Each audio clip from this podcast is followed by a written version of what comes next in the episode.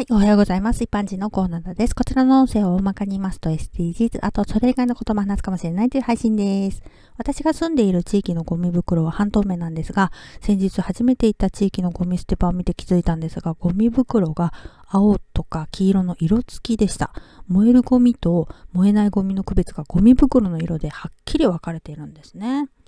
さて今回は断捨離についてです。皆さん断捨離できますか？今あるものを捨てて手放すことですね。私の場合は一度心に決めたらというか、やろうと思えば一気にできるタイプだけど、これがなかなか実行に移せない。まだ使うかも使えるかもなんて思ってしまうんですよね。私はもともとクラフト系の手作りが好きで、キットとか道具をたくさん持っていたんですね。でも自分の中のブームっていうのもあるし、手の調子が悪くなってだんだん作らなくなっていきました。そんなこんなで全く手をつけていないものもわんさかありまして、もう今後もきっと作らないだろうと思ってごっそり処分しました。材料とか道具なんか価格が高かったとかね、まだ一回も使ってないっていうのもあるから、もったいないっていう気持ちも出てきて、なかなか処分できなかったんですよね。いつかやるかもっていう、そのいつかがないかもしれないと思って、やっと踏ん切りをつけるというか、だからある程度期限を決めるのがいいかもしれませんね。